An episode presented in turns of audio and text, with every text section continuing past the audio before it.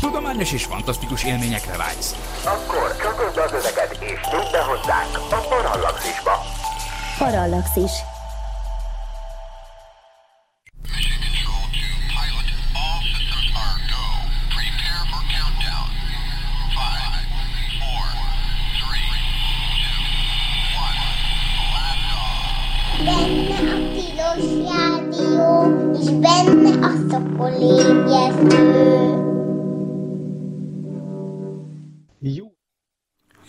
Reggelt, jó reggelt, jó reggelt kívánok! Ez itt valóban a Tilos Rádió a 90,3 MHz-es frekvencia modulált sávon, legalább szeptemberig, de reméljük annál is tovább, és, és hát mindörökké a tilos.hu-n, ahol szintén követhető az adás, az én nevem dr. MZ per X, vagyis Vince Miklós, és ez valóban tényleg a szokol ébresztő, ami ezúttal élőben a stúdióból jelentkezik.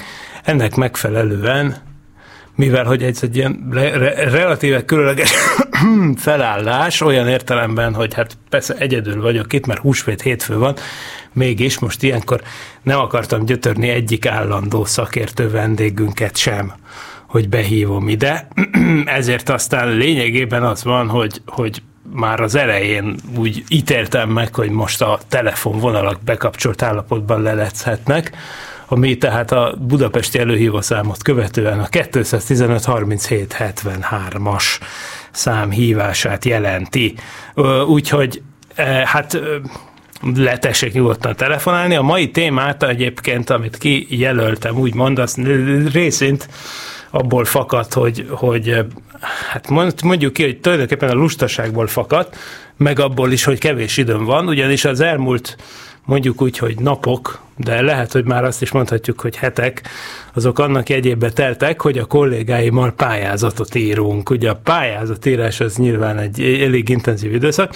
Ezt a pályázatot az Európai űrügynökség pályázatára, pályázati kiírására küldjük be, amely kifejezetten azzal kapcsolatos, hogy egy kisméretű rakétákra kísérleteket kell tervezni, amelyek feljutnak az űrbe, mint egy olyan 260 kilométeres magasságig rendesen felrepülnek, ám de nem állnak ezek a rakéták földkörüli pályára, és a hasznos terheik sem, vagyis ez azt jelenti, hogy ezek ilyen suborbitális repülések, para, para, lényegében hát egyfajta ballisztikus pályán repülnek ezek a rakéták, és a pályájuknak a delelőjén, ami tehát ilyen nagyjából 200 km fölötti magasságban van, mint egy 6 percig súlytalanság állapota áll elő a fedélzeten. Ezeken nem utaznak emberek, tehát ezek olyan ilyen kecses kis rakéták, amik nagyjából 300 kg tonnány, 300 kg hasznos terhet tudnak magukkal vinni, és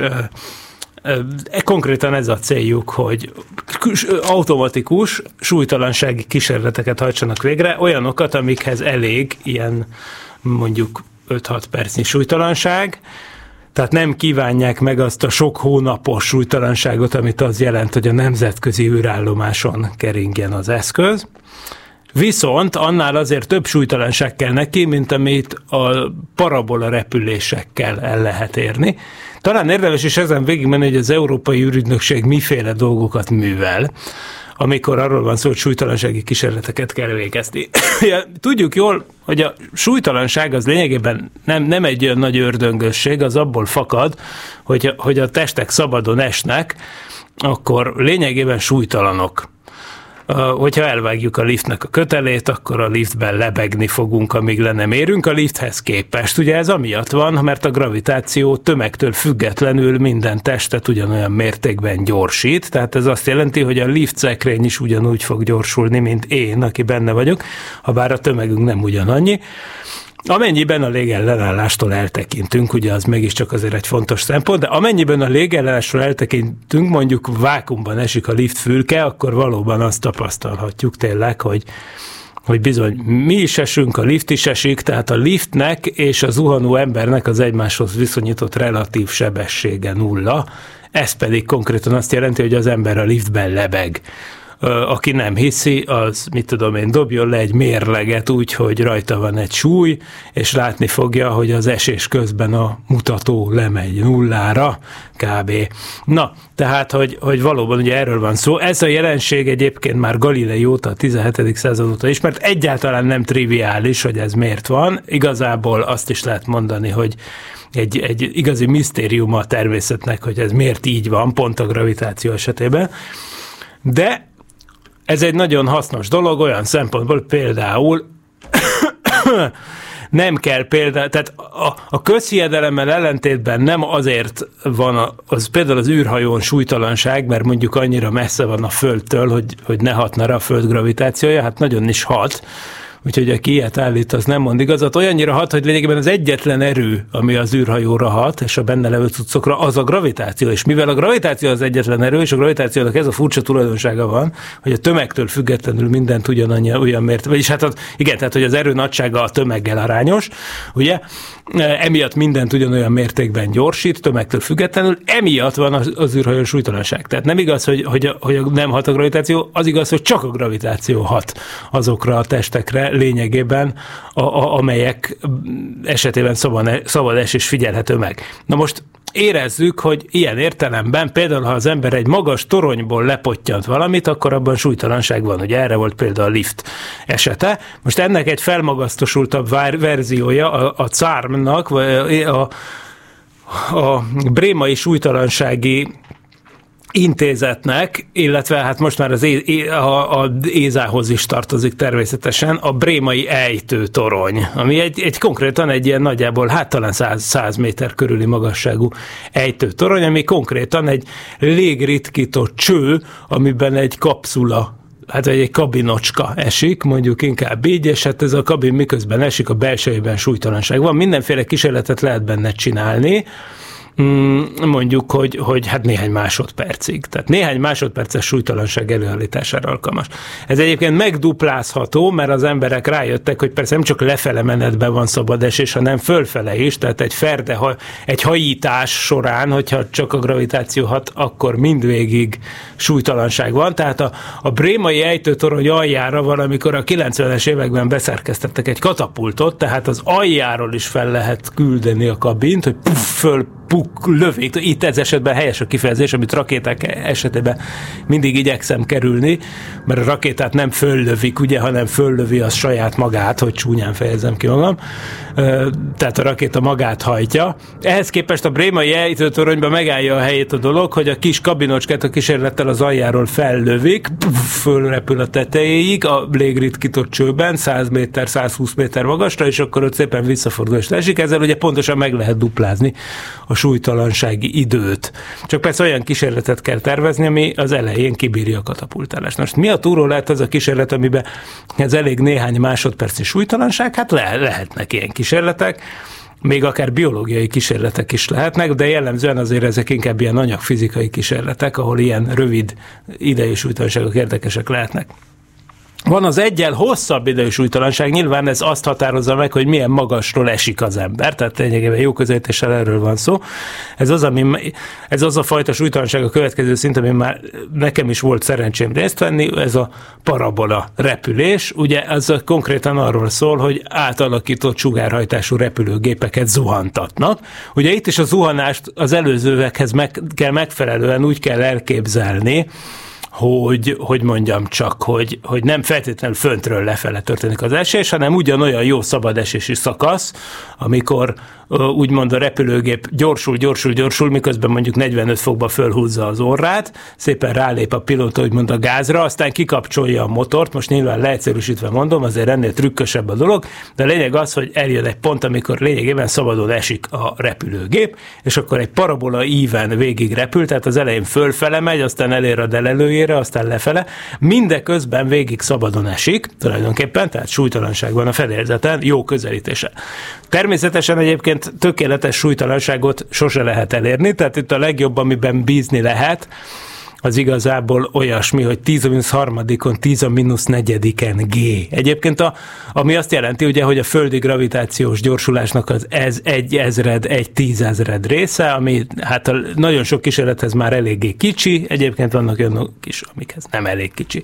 Na de mennyi ideig tart? Hát mivel a rep, repülő a repkedést ezt olyan 10 km magasan csinálja, aztán persze valamikor fel kell húzni az orrát, mert különben csúnya vége lenne, tehát egy ilyen parabola az olyan 20-25 másodpercig tud tartani vannak ilyen repülések, ilyenekre is lehet kísérleteket tervezni. Akkor ennél az egyen nagyobb, ez a Sounding Rocket nevű cucc, amiről, amire konkrétan mi is írjuk a pályázaton, és aki azt hiszi, hogy félrevezettem a hallgatóságot, hogy a Saturnusnak a hatszög alakú örvényéről lesz szó, aki olvasta az ajánlót, tényleg arról lesz szó, csak hogy, hogy oda fogunk jutni, mert, mert ez egy jó rejtély bocsánat, egy nagy rejtély a naprendszerben, amit egyébként egy kicsiben, egy ilyen súlytalansági repülésen lehet, hogy tudunk modellezni. Szóval ez az ötlet, így előjáróban. De a lényeg az, hogy a parabola repülésnél hosszabb idei súlytalanságokhoz, tehát az említett 5-6 perces súlytalansági szakaszokhoz meg már bizony ki kell repülni az űrbe, mert egyszerűen olyan magas pálya, az már csak akkor jöhet létre, hogyha jó magasra repül az ember. Az pedig már az űr. Tehát így áll elő, ez a helyzet, hogy vannak ezek a rakéták, például a mostanság beherkentésre készülő Suborbital Express nevű szerkezete az Ézának, ami, mint a neve is mutatja, ugye egy ilyen hát suborbitális, vagyis orbitális pályánál alacsonyabb kezdősebességet, elé, vagy a pályának eléréséhez szükségesnél kisebb sebességet elérő rakéta, tehát suborbitális repülést végez.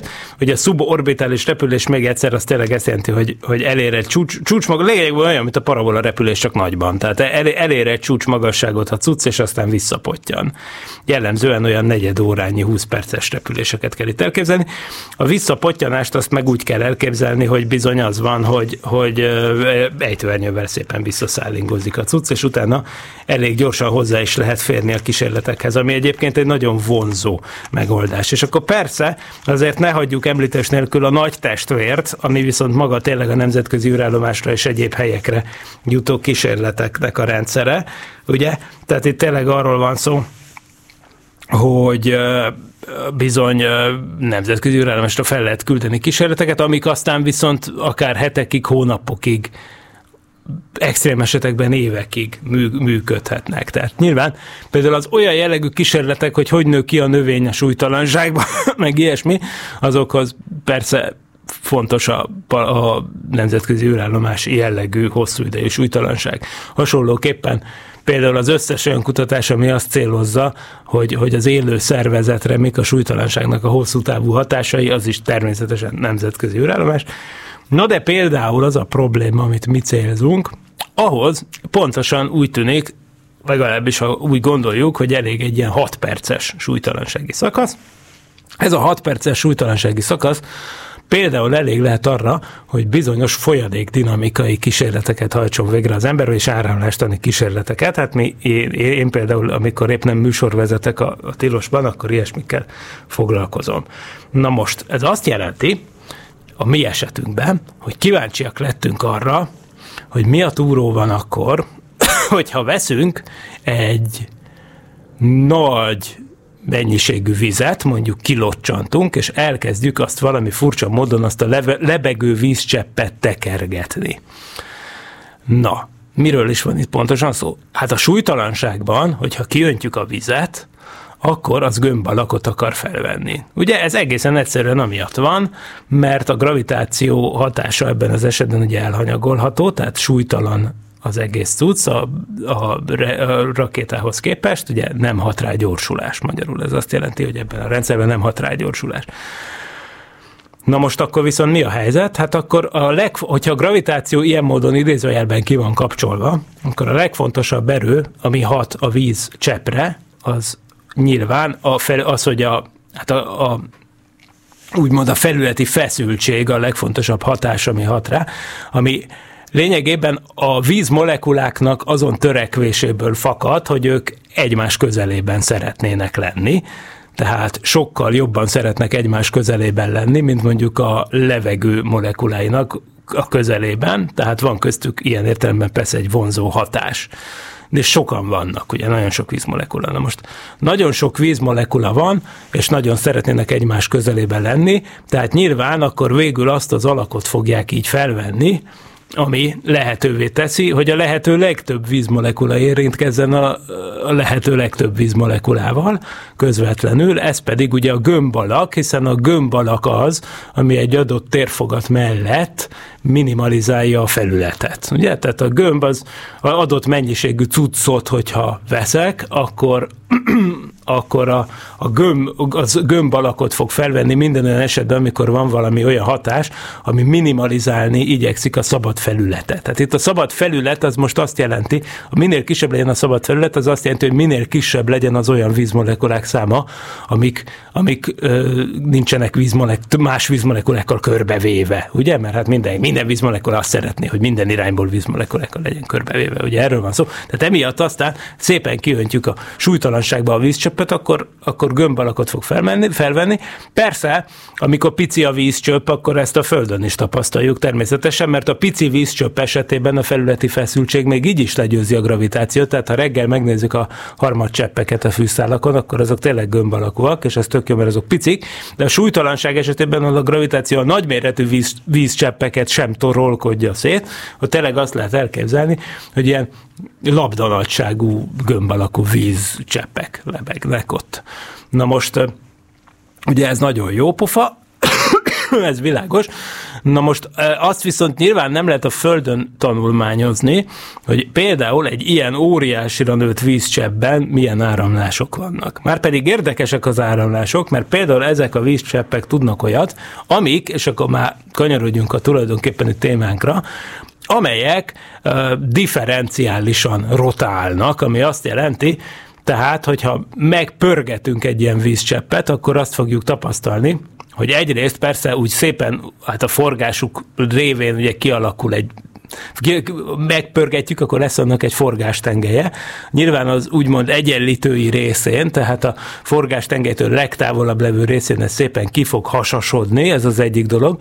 A másik meg az, hogy hát mivel mégiscsak egy folyadékról beszélünk, ezért lehetnek ilyen hatások, hogy az egyenlítőjénél a vízcsepp az gyorsabban, gyorsabban megy, gyorsabban forog, mint, a, mint az idézőjelben sarkvidékénél. Tehát lesz egy ilyen nyírás a forgó vízcseppben, ezt hívják úgy, hogy differenciális rotáció. Na most ilyet persze nem csak a súlytalanságban levegő vízcseppek tudnak, hanem bizony tudnak a nagy bolygók, sőt a csillagok is. Mármint nagy bolygók alatt most a legnagyobb bolygókra, az óriás bolygókra gondolok, azok ugyanis gázból vannak, tehát gázbolygók ezek, ugye a eklatáns példája ennek a Jupiter meg a Saturnus, a két legnagyobb bolygó a naprendszerben, ugye ezek marha nagyok, és hát nem is nagyon értelmezhető nekik az, hogy szilárd felszín, tehát lényegében azt lehet mondani, hogy ezek óriási gázgömbök. Hát mi az, hogy óriási? Hát nézzük meg például, hát maga a Saturnus, konkrétan csak, hogy ne a legnagyobb Jupiterről beszélgessünk, maga a Saturnus az, az egyenli, az egyenlítőjénél azt olvasom, hogy 120.800 km átmérőjű, tehát bocsánatot kérek, tehát az átmérője az egy laza tízszer nagyobb, mint a Földé, és akkor persze ott van még neki a brutális gyűrűrendszere, hát a Saturnus akkor még elképesztő gyönyörű gyűrűrendszere van, ami önmagában megérne egy full szokolévresztő adást, vagy többet is. Hát a gyűrűrendszerét is, ha hozzávesszük, akkor, akkor az már majdnem 300 ezer kilométer szélességű akkor az egész, most itt konkrétan azt mondom, hogy 268 ezer kilométer széles, ami kb, kb. úgy, hogy épp, hogy beférne a Saturnus a, a Föld és a Hold közé a gyűrőrendszerével együtt, tehát egy óriási bolygóról beszélünk, amelynek egyébként nagyon vicces, hogy a sűrűsége az iciri-piciri, tehát ez egyébként a legkevésbé sűrű bolygó a naprendszerben, ami azt jelenti, hogy a víznél kisebb a sűrűsége ennek a bolygónak, ugye ez vicces, tehát hogyha Saturnus anyagot hoznánk le a Földre, akkor az úszna a víz tetején, tehát tehát érdeke, érdekes vidék, tehát már csak ebből is látszik, hogyha látjuk, hogy milyen marha nagy, és hogy mekkora a tömege, ugye ebből már aztán a régiek is kiszámolhatták, már a 18, 19. században már kiszámolták, hogy hát bizony ezek a bolygók, a Jupiter meg a Saturnus, ezek tuti, hogy nem szilárdak, mert egyszerűen annyira pici annyira pici a sűrűségük tulajdonképpen, hogy ez lényegében nem lehetséges. Most ehhez képest egy nagyon fontos tulajdonsága mind a Saturnusnak, mind a Jupiternek, hogy marha gyorsan forognak, ugye ennek még nagyon sok jelentősége lesz a mi szempontunkból, a Saturnuson egy nap az, az 10 óra 39 perc, de ugye megint ez a kérdés, hogy de ez, de ez hogy méri az ember. Ugye még egyszer megbeszéltük, hogy lényegében felszíne nincs, legalábbis olyan értelemben biztos nincs, hogy ezt mi kívülről láthatnánk. Tehát amit mi lényegében a Saturnusból meg tudunk nézni, az éppen emiatt a differenciális rotáció miatt, differenciális forgás miatt, az az, hogy, hogy mondjuk a különböző felhő mintázatok mennyi idő alatt érnek körbe, és pont erről beszélek, hogy ez bizony az egyenlítő közelében teljesen más, mint a sarkok közelében. Egyébként ez, hogyha még, még nagyobb dolgot mondjak, hát ugye ez a napra is érvényes, sőt a nap esetében szerint, szerintem lehet, hogy ezt már, ezt már konkrétan már a Galilei is talán észrevehette, amikor elkezd, amikor 17. században észlelt, hogy a napon vannak napfoltok, ugye a napfoltok azok olyan alakzatok a napon, amik eh, felszíni alakzatok, eh, ugye lényegében, tehát lehet őket követni, és már akkor észre kellett, hogy vegyék az emberek, hogy a nap esetében meg aztán hajmozott kimondottan az a helyzet, hogy az egyenlítői vidékén gyorsabban mennek körbe a foltok mondjuk, meg ez egyéb felszíni alakzatok, mint a napnak a sarkvidékéhez közel. Na jó, tehát adva van a probléma, hogy vannak ezek a bolygótestek, amik így forognak, viszont ezeket ba- marha jól lenne modellezni, ez az, amit egyébként meg lehet csinálni laborokban, többé-kevésbé, tehát van egy ilyen csodája a világnak, hogy áramlástani hasonlóság elve. Ez azt jelenti, hogy le lehet skálázni dolgokat úgy, hogy egy laborban meg tudjunk vizsgálni, tehát mi a Kármán laborban az eltén, ahol én dolgozom, egyébként ott konkrétan, hát így, így nagyiparban azzal foglalkozunk, hogy lekicsinyítve modellezünk légköri és óceáni áramlásokat mindenféle forgótartályokban. Na most a forgótartály annak azért van nagy jelentősége, hogy forgó legyen a tartály, mert hát a bolygók is forognak természetesen.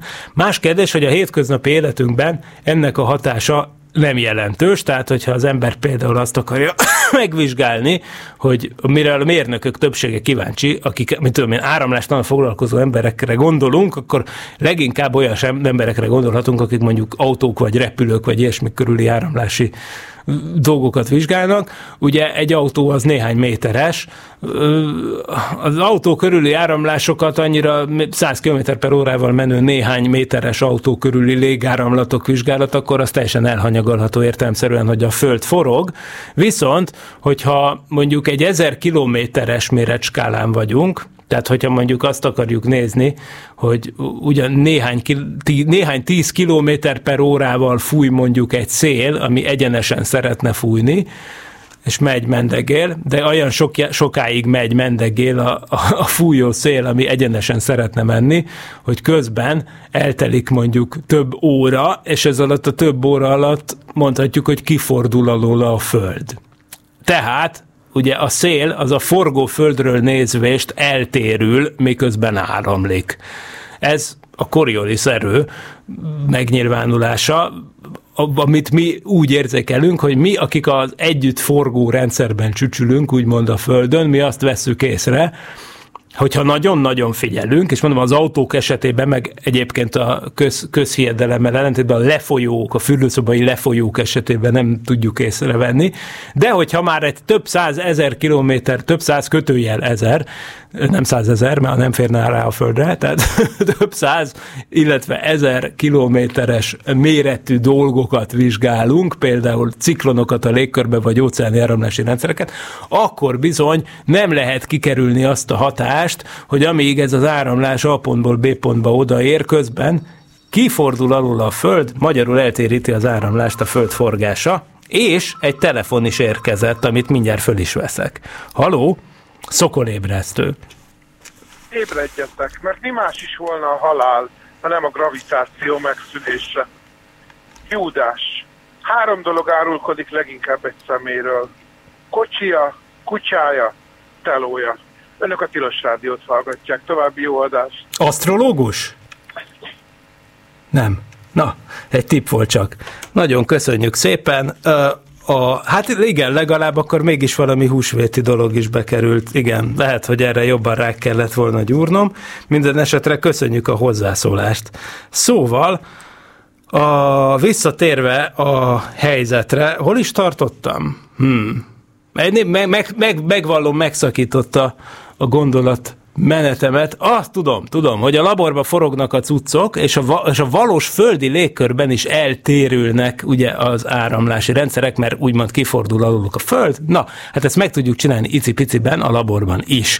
Ami azt jelenti, hogy vennünk kell például egy vízzel töltött tartályt, amiben létre kell hoznunk áramlásokat, és hogyha a tartályt elég gyorsan forgatjuk, akkor bizony a kisméretű tartályunkban is jelentős lesz a földforgása miatti eltérülő hatás, ami egyébként lehetővé teszi nekünk azt, hogy, hogy ilyen hurrikánszerű dolgokat csináljunk meg piciben, de még egyszer ez nem lehetséges akkor, hogyha az ember nem forgatja a tartályt, mert a hurrikán az azért viselkedik úgy, ahogy, mert, a, mert nagy, és úgymond amekkora ő, ahhoz képest már jelentős, hogy a Föld egy nap alatt megfordul, de egy ilyen pici örvényhez képest, meg az, hogy a Föld egy nap alatt megfordul, az lényegtelen. Ezért, hogyha mi picibe akarjuk modellezni a dolgot, akkor nekünk meg gyorsan kell forgatnunk a tartályt. Tehát mi a laborban ezzel játszunk, idézőjelben, ami egy nagyon hasznos játék, mert a meteorológusokat is lehet ebből, meteorológiai előrejelzéseket is lehet ezekből fejleszteni. Tehát a lényeg az, hogy az ember forgatja a tartályt a, a jó gyorsan, akkor a pici áramlás is tud úgy viselkedni, mint a nagy. Persze ez ennél lényegesen bonyolultabb a dolog, de hát ez egy egyszerű alapgondolat, hogy ilyesmit tényleg lehet modellezni egy csomó légköri dolgot. Ám de ezt a differenciális rotációt egy gömb alakú bolygón, ezt értelemszerűen csak korlátozottan lehet megvizsgálni egy laborban, ahol ugye a henger forog, a henger, mondjuk egy henger a tartályt feltöltök vízzel és forgatom, sok mindent meg lehet benne nézni, de konkrétan az olyan jelenséget, amik, amikhez az is fontos, hogy görbült a bolygó felszíne. Na azt a Földön ilyen módon nyilván, amik, amikhez az is fontos, hogy görbült a bolygó felszíne. Na azt a Földön ilyen módon nyilván nem tudom megcsinálni, mert itt bizony a víz az nem által vízszintes lenni a nyomvat gravitáció miatt, amit a laborban nem tudok kikapcsolni, ám de pont erre jó nekünk a súlytalansági repülés lehetősége, hogy bizony akkor szépen fognánk azt a levegőbe kilöttyentett vízcseppet, és akkor szépen elkezdenénk tekergetni. Ezzel tehát modellezni lehetne a gázbolygók differenciális rotációját. Ami nagyon sok szempontból hasznos, mert egyébként a Föld légkörének is van valamennyire ilyen tulajdonsága, de nyilván azért a gázbolygókon lehet a legjobban megérteni, hogy ez hogyan működik pontosan, mert ott ugye nincs egy ilyen ö, szilárd felszín, ami fékezné ezeket a dolgokat, ezért ott aztán szépen nagyon ki tud fejlődni ez a differenciális rotáció, és valóban, tehát konkrétan arról van szó, hogyha az ember nézi az ilyen felhő mintázatokat az űrszondás felvételeken a Szaturnuszon, akkor bizony azt veszi észre, hogy olyan jó 400 méter per másodperccel gyorsabb az egyenlítője környékén az áramlás, mint a sarkvidékeken. Na, ezt ennek a felderítéséhez valóban oda kellett küldeni űrszondákat a Saturnushoz. Az első űrszonda, ami meglátogatta a Saturnust, az a Pioneer 11 volt, nagyon hasznos kis cucc volt.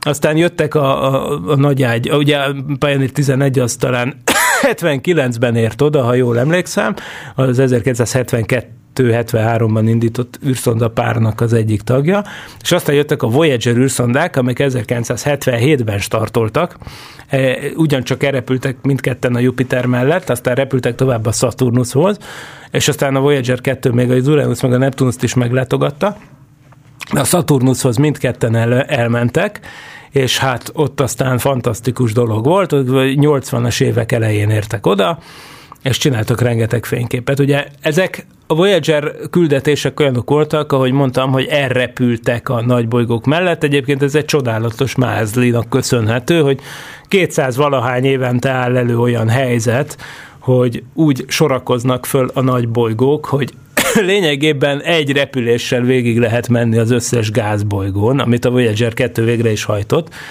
Ezt valamikor a 60-as években szerencsére időben észrevette még egy gyakornok a NASA-nál, és, és ebből született ez a koncepció, amit úgy hívnak, hogy Grand Tour, vagyis nagy utazás, ami, amit aztán a Voyager 2 megvalósított tulajdonképpen, és, és sikerült végiglátogatni mind a négy gázbolygóját a naprendszernek, ilyen módon, de hát ahogy mutatja is a küldetés profil, ezek ilyen rövid elrepülések voltak, tehát mondjuk néhány órát töltött a Saturnus térségében az űrszonda, vagy hát attól függ, mit nevezünk térségnek, nyilván, de hogy, hogy persze néhány napnál nem töltött több időt olyan részben, ahonnan mondjuk jobban lehet látni a Saturnus, mint a Földről. De azért nagyon jó képeket csinált, amikor közel volt a Saturnusnál, csak hát ugye ez egy ilyen rövid flyby volt, egy ilyen rövid elrepülés a Saturnus mellett. Ez is elég volt ahhoz viszont, hogy olyan képeket készítsen, amik amiket a Földről nem lehet elkészíteni, nem csak felbontásuk miatt, hanem azért is, mert éppen a Saturnusra olyan irányból nem lehetett a Földről éppen rálátni akkor tájt évtizedek óta, mert hogy a Saturnusnak is van valami tengelyferdesége hasonlóan a Földnek, tehát ilyen módon a Saturnuson is vannak évszakok, és a Saturnusról is meg lehet állapítani, hogy például a Földről nézve, és néha látjuk a gyűrűjét, néha nem, mert hogyha távcsővel nézzük, mert előfordul ugye az, hogy a Saturnus gyűrű pont élével áll a Föld felé, és akkor belenézünk a távcsőbe, és nem is látjuk, de hát azért ez elég lassan változik, a lényeg az, hogy a Saturnus akkor tájt éppen úgy állt, hogy a Földről nem lehetett volna látni, még a lehető legjobb távcsövekkel se, tehát optikailag se, tehát nem lehetett abból az irányból látni a Saturnus, hogy a Földről meglássák az északi sarkvidékét. Ám de a Voyager úgy, repül, úgy repült el, hogy hogy meglátta, és hát egy döbbenetes dolgot vett észre. Azt vette észre, hogy mintha a Saturnusnak az északi sarkánál egy teljesen szabályos hatszög alakú folt égtelenkedne. Na most hát ez elképesztő.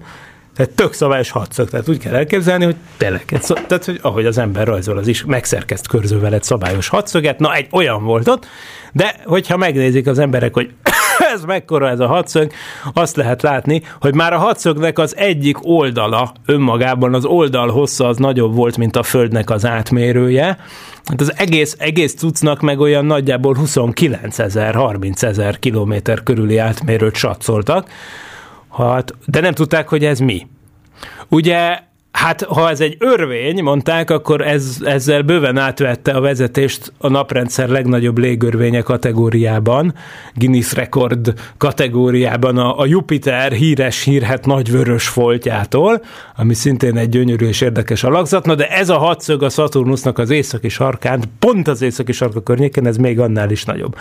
A kellős közepén, ezt a Voyager még nem látta, csak én mondom, hogy amúgy ennek a kellős közepén van tényleg egy ilyen egy, egy, egy, egy ilyen nagy ciklon, ami ott parkol, ami, aminek még van egy olyanja is, mint amit a hurrikánokban látunk, hogy a hurrikán szeme, tehát egy ilyen egy ilyen valamiféle leáramlási zóna ott van a közepén, még egyébként még ennél is talányosabb volt, hogy viszont ugyanilyen dolgot, tehát hatszöget nem lehetett látni a déli sarkvidék környékén, pedig nagyjából azért azt gondolná az ember, hogy ennek a dolognak szimmetrikusnak illene lennie.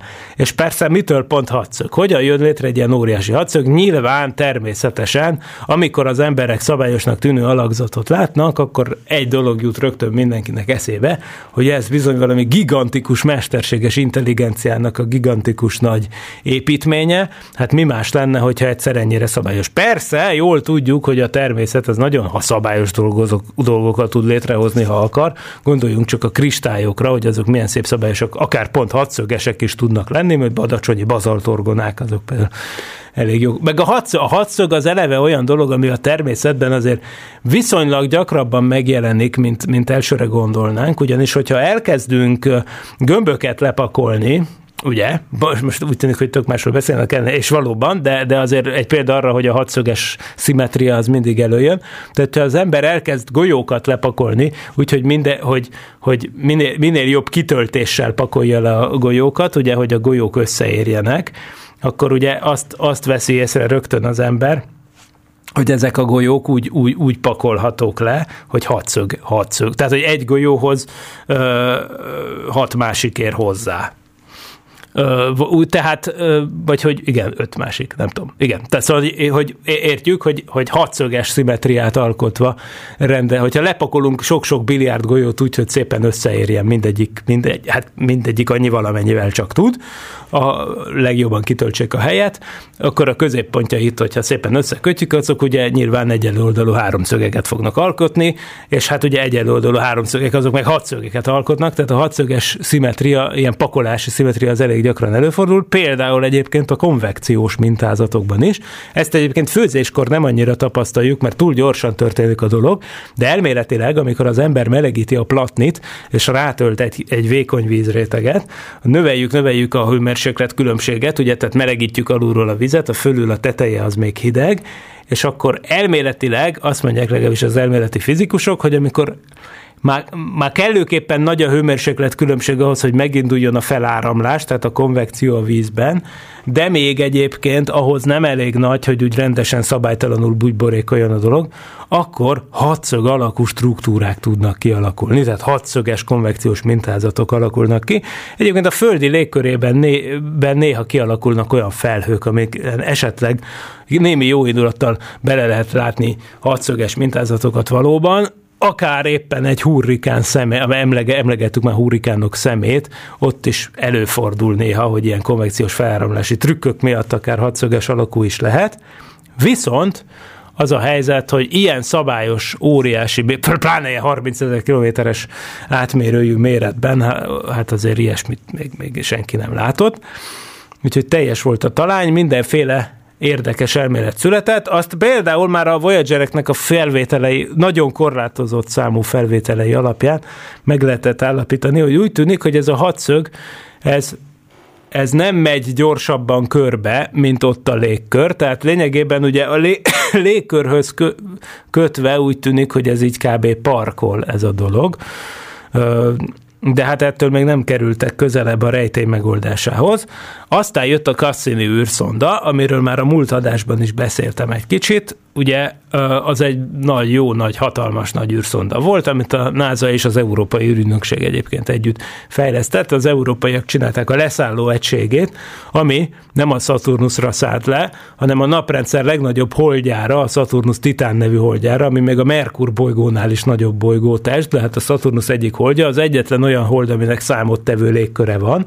Na erre szállt le egy európai űrszonda, amit az a, a Huygens, Christian Huygens a, a holland polihisztorról elnevezve, aki egyébként azt hiszem, hogy a titánt magát is fölfedezte többek között, meg nagy fizikus is volt. Na, szóval, szóval hát az van, hogy a, a Huygens leszálló egység egyébként a, az a cucc, ami hát a, azt hiszem a naprendszerben a, leg, a földtől legmesszebb levő bármire történő leszállást produkálta. Tehát a Marsra már sok űrszonda szállt le, de a Marsnál kijebb levő dologra, hát aszteroidára most már úgymond leszálltak, üstökösre is leszálltak, na de a Saturn, Saturnus egyik holdjára leszállt a Huygens, na ennél messzebb még nem szállt le semmi sehova, amit az ember épített, na de Eközben a Cassini űrszondának volt egy keringő egysége is, ami tényleg hát szenzációs kutatásokat végzett, és hát ugye a Voyagerekkel ellentétben nagyon sokáig ott keringett a Saturnus körül, tehát ez nem egy flyby volt, hanem konkrétan egy keringő egység, és nagyon sok alka, jó alkalma nyílt megvizsgálni ezt a hatszöges örvényt, és azt is, hogy ennek milyen az évszakos változása, hogy például elképzelhető-e, hogy van olyan évszak, amikor ez a furcsa légköri jelenség eltűnik. Hát, nem volt ilyen, úgy tűnik, hogy ez egy nagyon perzisztens örvény, tehát ez nem akar elmúlni. De hát most már simán elképzelhető, hogy az évszázados vagy évezredes időskálájú akár ez a jelenség. Most éppen e felé hajlik a tudományos közösség. Na most arra, hogy ennek mi az oka, hogy ez pont hadszög alakú, arra persze több magyarázat kísérlet is született, és ezek közül az egyik az, amit mi a súlytalansági kísérletünkben szeretnénk igazolni, hogyha az ÉZA, vagyis az Európai Ürügynökség elfogadja. Ez pedig az az ötlet, hogy itt lényegében egy úgynevezett nyírási instabilitásnak a különleges esetéről van szó. Most ez persze kicsit félelmetesnek hangzik, de annyira nem nagy ördöngösség. Azt már megbeszéltük, hogy persze ezek a bolygók differenciálisan forognak, vagyis az egyenlítői részük gyorsabban forog, mint a sarkvidéki részük, Viszont egyébként még ennél is viccesebb a helyzet, mert ezek a bolygók egyébként sá- e- e- ezekben a légáramlások, ezekben a nagy bolygó légkörökben ilyen sávosan történik. A Jupitert, ha már látta valaki fényképen, akkor, vagy akár távcsőben, az tudhatja, hogy ott például nagyon jól elkülönülnek ezek a sávok, mert ott más színűek is, tehát ott vannak világosabb és sötétebb sávok a Jupiteren, az egy csíkos bolygó, és ezek a sávok egyébként, amiket szabad szemmel is láthat, vagy fényképről is láthatunk, azok érdekes módon megegyeznek azzal, hogy, hogy milyen szélerősséggel fú, áramlik ott a, a, a, hát a Jupiternek a légköre lényegében. Most a Saturnus esetében nem olyan látványosak ezek a sávok, mert az egész bolygó olyan szép vajszínűnek tűnik, de azért ott is vannak sávok, nagyon is, és hát e, emiatt aztán ott is abszolút tetten érhető ez a mintázat. És egyébként pontosan a Saturnuszi északi szélesség 77. foka környékén van egy nagyon erős ilyen jet. Na most ilyen, vagyis egy ilyen, hogy hívják ezt magyarul, egy ilyen futóáramlás, mondjuk inkább egy légköri futóáramlás, ami meg, megy körbe a Saturnus körül egy ilyen sávban. Egyébként ilyesmi a Földön is van a Földön is létezik a Jetstream, ami, amit lényegében egy ilyen, lég, egy ilyen nagyon erős légköri köráramlás a sarkvidék közelében. Ugye itt a, azon, azon a régió, abban a sávban van ez a nagyon erős futóáramlás, amit a repülők igyekeznek jól kihasználni, amikor nyugatról kelet felé repülnek, mert az egy plusz extra tolást eredményez. Szóval ez a, ez a felső légköri gyors áramlás, ez azon a határfelületen van tulajdonképpen, ahol a sarkvidéki hideg légtömegek elválnak a, a trópusi melegebb légtömegektől. Ugye ennek a határfelülete mentén megy ez a jetstream, ami a Föld esetében sem egyébként egy ilyen tisztességes köráramlás, hanem a Föld esetében is szépen be tud hullámozódni, egyébként más okok miatt, de ez a hullámozódás tud olyan furcsaságokat okozni, mint hogy, mit tudom én, április harmadikán esik a hó. Aztán utána meg délután kisüt a nap, mert hogy ezt nagyjából úgy kell elképzelni, hogy ez a jetstream, ez a meanderező, jobbra-balra kanyargó választó vonal, ami szétválasztja a sarki hideg meg a délebi meleg levegőket, ez ilyen össze-vissza kanyarog, és amikor éppen úgy kanyarog, hogy betüremkedik egy ilyen északi hideg zsák, akkor amikor az fölénk ér, akkor hirtelen baromi hideg lesz, de aztán amikor kimegy fölülünk ez a benyúló hideg zsák, akkor viszont ugyanilyen gyorsan melegé válik az idő, tehát ez, ezt lehet tapasztalni, és amúgy van olyan állítás is, hogy a felmelegedés következtében egyébként egyre cakkosabb lesz ez a határfelület, és ettől aztán egyre szeszélyesebb lesz az időjárás. Na, mindegy, ehhez hasonlít, nem pont ugyanilyen, de ehhez hasonlít a Saturnus északi szélességének a 70. foka környékén, tehát lényegében a Saturnus sarkvidéki régiójában körbe-körbe menő egyik ilyen jet, aminek a kialakulása egyébként nem lenne lehetséges, teszem hozzá én, hogyha nem lenne görbült a Saturnus.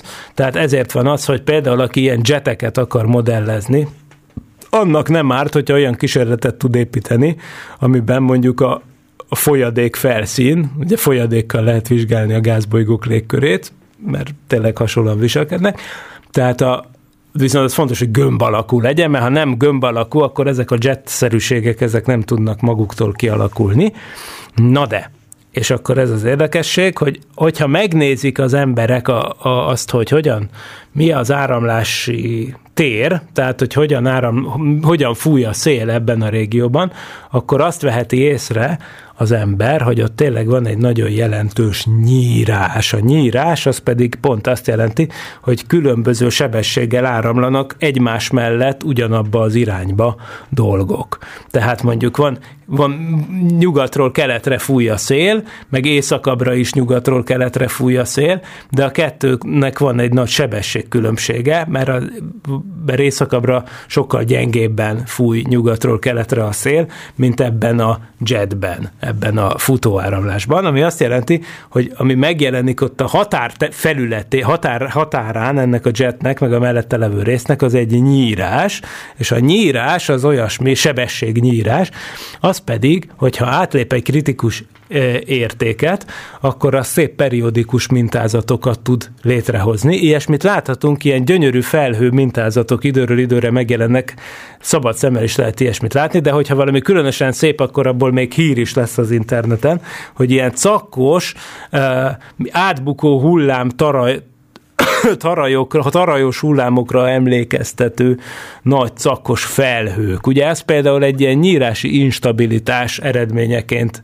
áll elő. Ott ugye konkrétan arról van szó, hogy ott az egy függőleges probléma, tehát van a, a légkörnek az alacsonyabb részeiben egy szél, ami fúj valamerre, és akkor a magasabban levő részen is fúj a szél, csak gyorsabban. Tehát ott létezik egy nyírás, és a nyírás eredményeként jönnek létre ilyen periódikus hullámalakzatok, amit, mivel hogy ott pont van némi izé, vízpára, ezért aztán a felhő azt úgy követi, ezt a mintázatot, és kirajzolja, és abból tudnak ilyen székperiódikus felhők kialakulni a Földön. Na most itt is egy hasonló jellegű nyírásról van szó, csak most nem egymás fölött vannak ezek a különböző sebességgel áramló rétegek, hanem egymástól délre, illetve északra.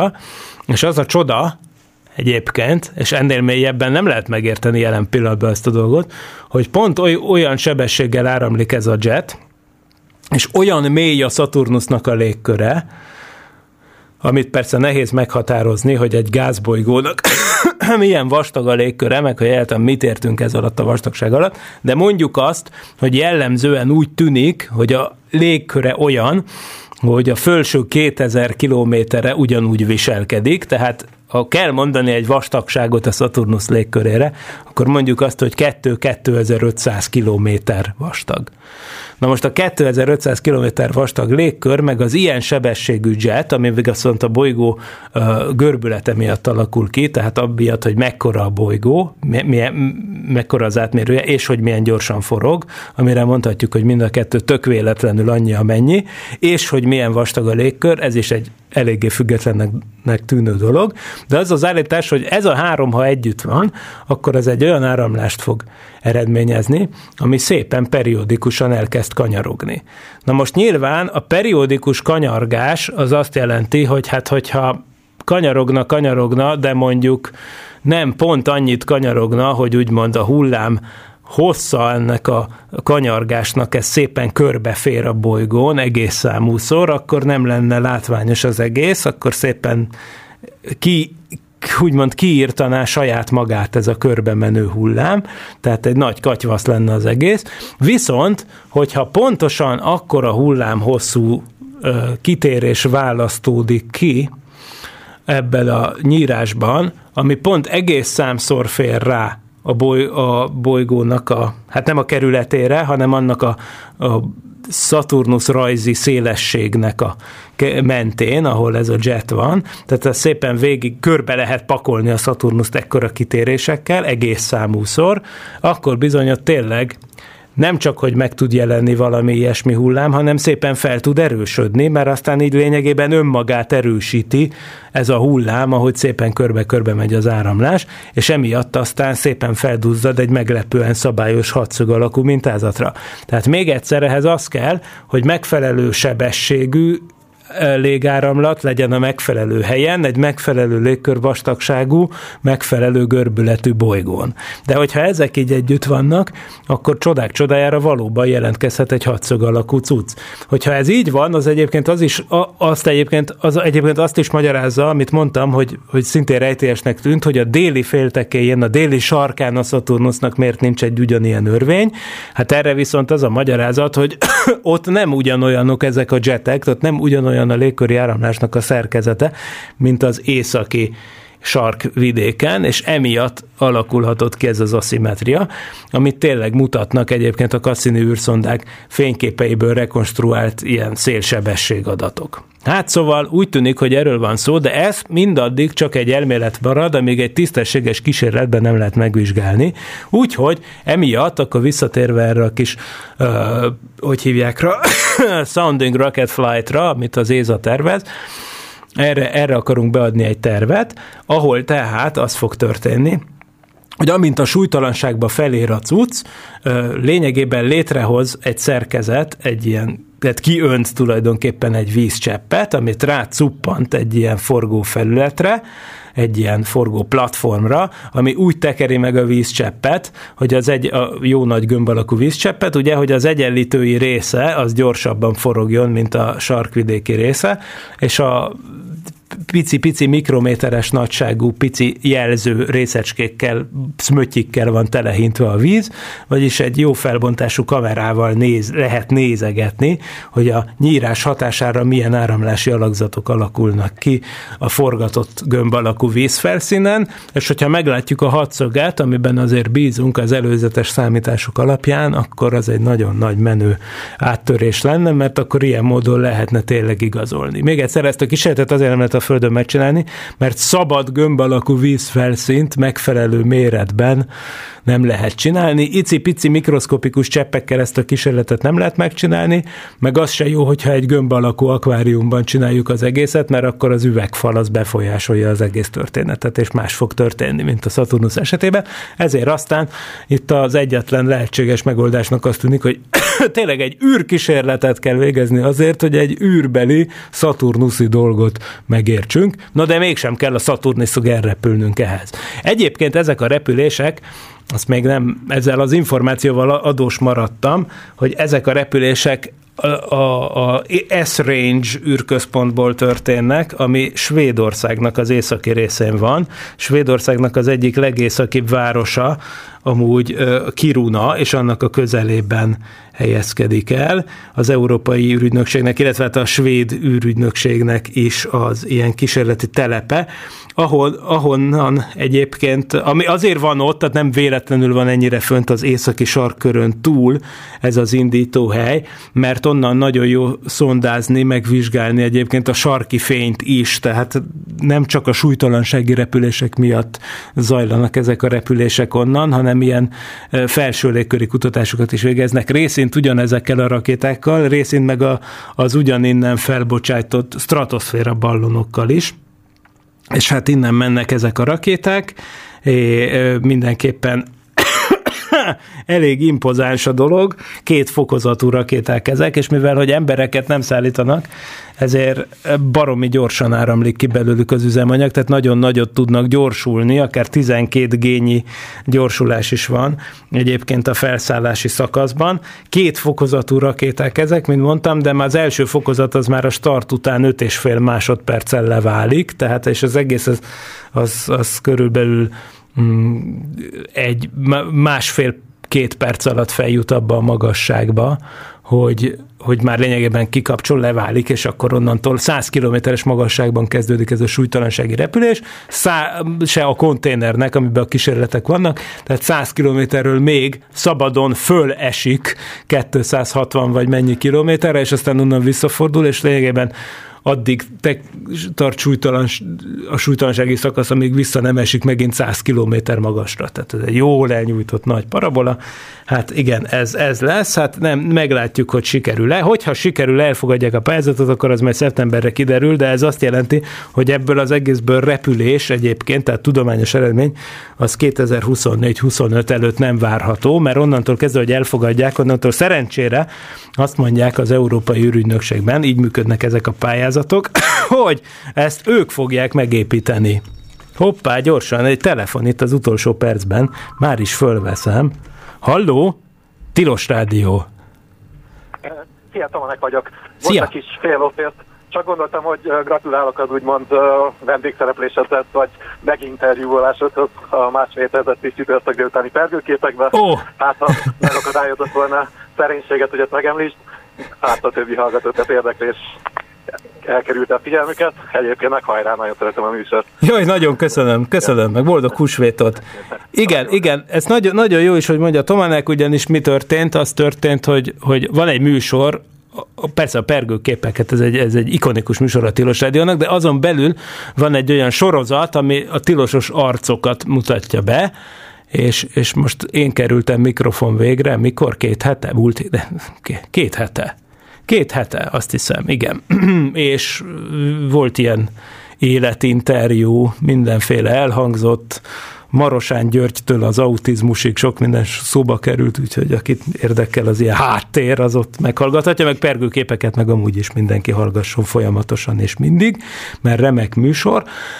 Amint annyi műsor a Tilos Rádión, az szintén nagyon remek, és hát szeretnénk, hogyha ez sokáig így is lenne, úgyhogy ezt akkor is gondoljátok meg, amikor majd arról nyilatkoztok, hogy az egy százalékot az adótokból mire használják föl. Emlékezzetek meg a Tilos Rádióról akkor is. Na, de akkor most belekerültem egy ilyen reklám izébe, ördögi körbe, akkor még elmondom, hogy persze adós vagyok azzal az információval is, hogy mi lesz két hét múlva. Hmm, Hát két hét múlva már nem lesz húsvét hétfő, tehát szándékozom akkor már tényleg élő embert berángatni. Az előzetes tervek szerint ugye két hete járt volna nálunk Szentpéteri László, ám de igaz volt, mikor is? Igen, talán két hete.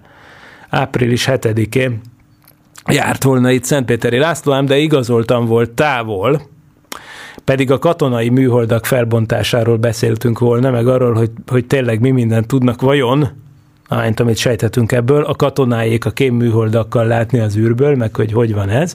Ugye aktuális a téma fölöttébb, sajnálatos módon, meg úgy kb. ez mindig aktuális, tehát nem kell háború ahhoz, hogy, hogy katonai műholdak dögivel menjenek föl. Ugye fontosak ezek a felderítő műholdak minden szempontból. Erről szólt volna a két héttel ezelőtti szokolébresztő, ami azonban az ő londoni ö, utazása miatt elmaradt, ezért aztán improztam egyet a Mars Pathfinderről. Na de két hét múlva megpróbáljuk pótolni. Ez még nem egy ígéret, csak egy terv. Tehát Szentpéteri Lászlót fogom megkísérelni, berángatni ebbe a műsorba. Két hét múlva, ad, most azonban ennek az adásnak vége van. A, hát ha majd egyszer megnyerjük a pályázatot, és meg lesznek az eredmények, és megfejtjük, hogy, van-e, hogy, hogy emiatt van-e hatszög a Szaturnuszon tényleg, mint ahogy mi ezt gondoljuk, akkor megígérem, hogy erről majd be fogok számolni. De hát, mint hallhattuk, ez a repülés akár 2025-ig várathat magára a legjobb esetben is, szóval hát a, a reméljük akkor is lesz még szokorébresztő. Az biztos, hogy lesz tilos rádió. És az biztos, hogy a mai adás véget ért. Úgyhogy köszönöm szépen a figyelmet, áldott húsvétot, és további jó napot, jó hetet, stb. kívánok mindenkinek. Sziasztok!